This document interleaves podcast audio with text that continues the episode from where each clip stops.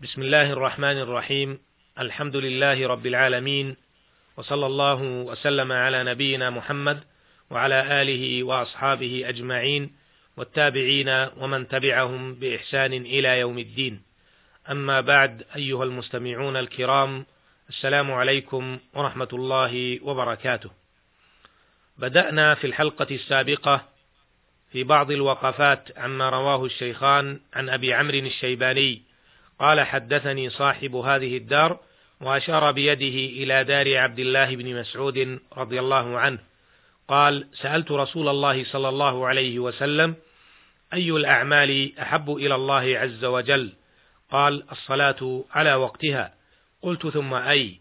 قال: بر الوالدين. قلت: ثم أي؟ قال: الجهاد في سبيل الله.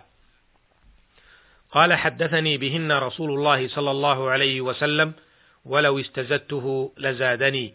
متفق عليه. وقد وقفنا مع بعض مسائل الحديث عدة وقفات، ونكملها في هذه الحلقة.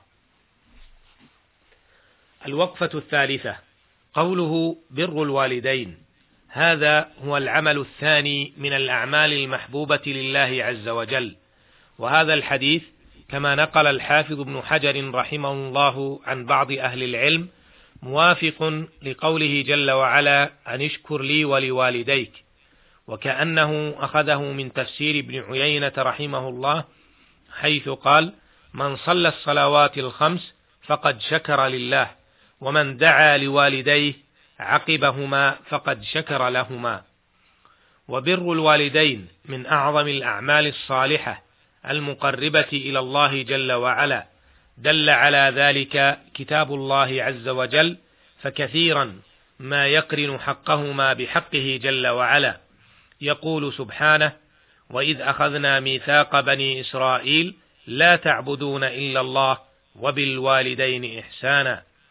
ويقول جل وعلا: واعبدوا الله ولا تشركوا به شيئا وبالوالدين إحسانا وبذي القربى واليتامى والمساكين والجار ذي القربى والجار الجنب والصاحب بالجنب وابن السبيل وما ملكت أيمانكم إن الله لا يحب من كان مختالا فخورا.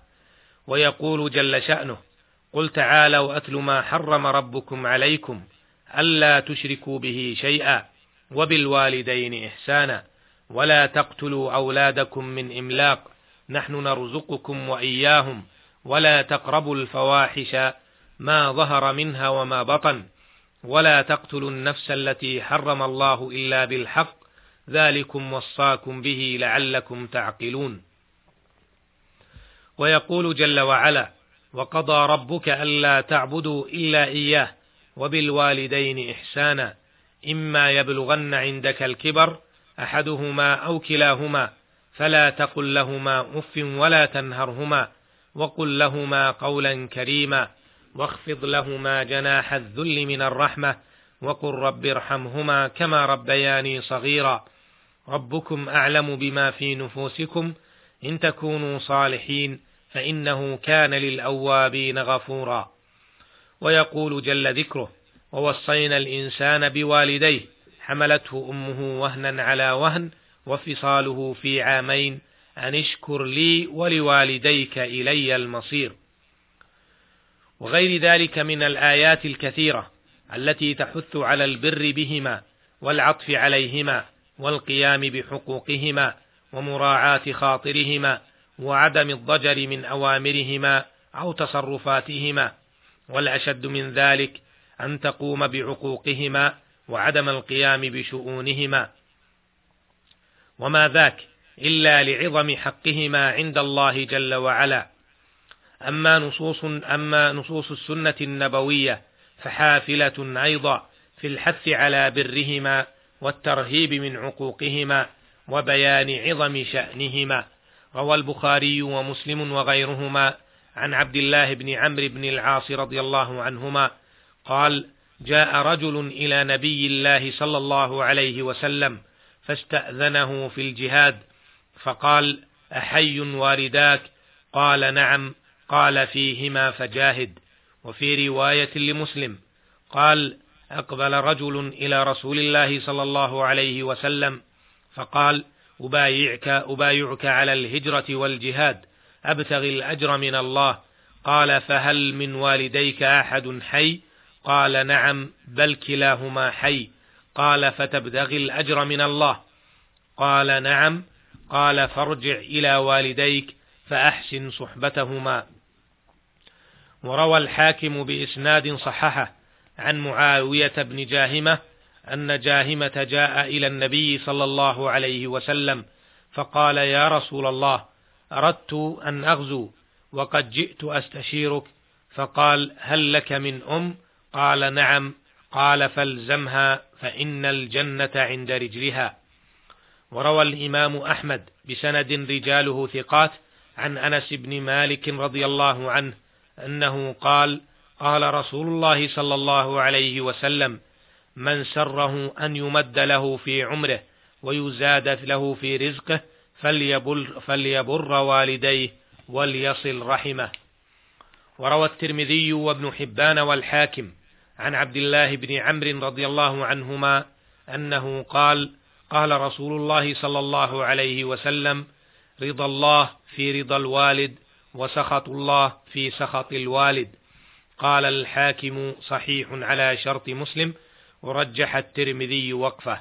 وكما حث المصطفى صلى الله عليه وسلم على برهما وطاعتهما والإحسان إليهما، فقد حذر من عقوقهما وعدم الاهتمام بهما والضجر منهما، فقد روى البخاري ومسلم وغيرهما عن أبي بكرة رضي الله عنه أنه قال: قال رسول الله صلى الله عليه وسلم: ألا أنبئكم بأكبر الكبائر ثلاثة؟ قلنا: بلى يا رسول الله. قال: الإشراك بالله وعقوق الوالدين. وكان متكئا فجلس فقال: ألا وقول الزور وشهادة الزور، فما زال يكررها حتى قلنا: ليته سكت. وروى النسائي والبزار بإسناد جيد كما قال المنذري عن ابن عمر رضي الله عنهما عن رسول الله صلى الله عليه وسلم قال: ثلاثة لا ينظر الله إليهم يوم القيامة: العاق لوالديه، ومدمن الخمر، والمنان عطاءه. وثلاثة لا يدخلون الجنة: العاق لوالديه، والديوث، والرجلة. قال الحاكم: صحيح الإسناد. والديوث هو الذي يقر أهله على الزنا مع علمه بهم، والرجلة هي المترجلة المتشبهة بالرجال. وروى الحاكم بإسناد صححه عن أبي بكرة رضي الله عنه عن النبي صلى الله عليه وسلم قال: كل الذنوب يؤخر الله منها ما شاء إلى يوم القيامة إلا عقوق الوالدين، فإن الله يعجله لصاحبه في الحياة قبل الممات. أيها المستمعون الكرام، هل بعد هذه النصوص العظيمة من الآيات البينات والأحاديث الشريفات يسوغ لإنسان ألا يبر بوالديه أو يقوم بعقوقهما؟ إن ذلك هو المحروم في الدنيا والآخرة. أسأل الله تعالى أن يرزقنا برهما أحياء وأمواتا، إنه سميع مجيب وهو المستعان. وإلى اللقاء في الحلقة القادمة إن شاء الله، والسلام عليكم ورحمة الله وبركاته.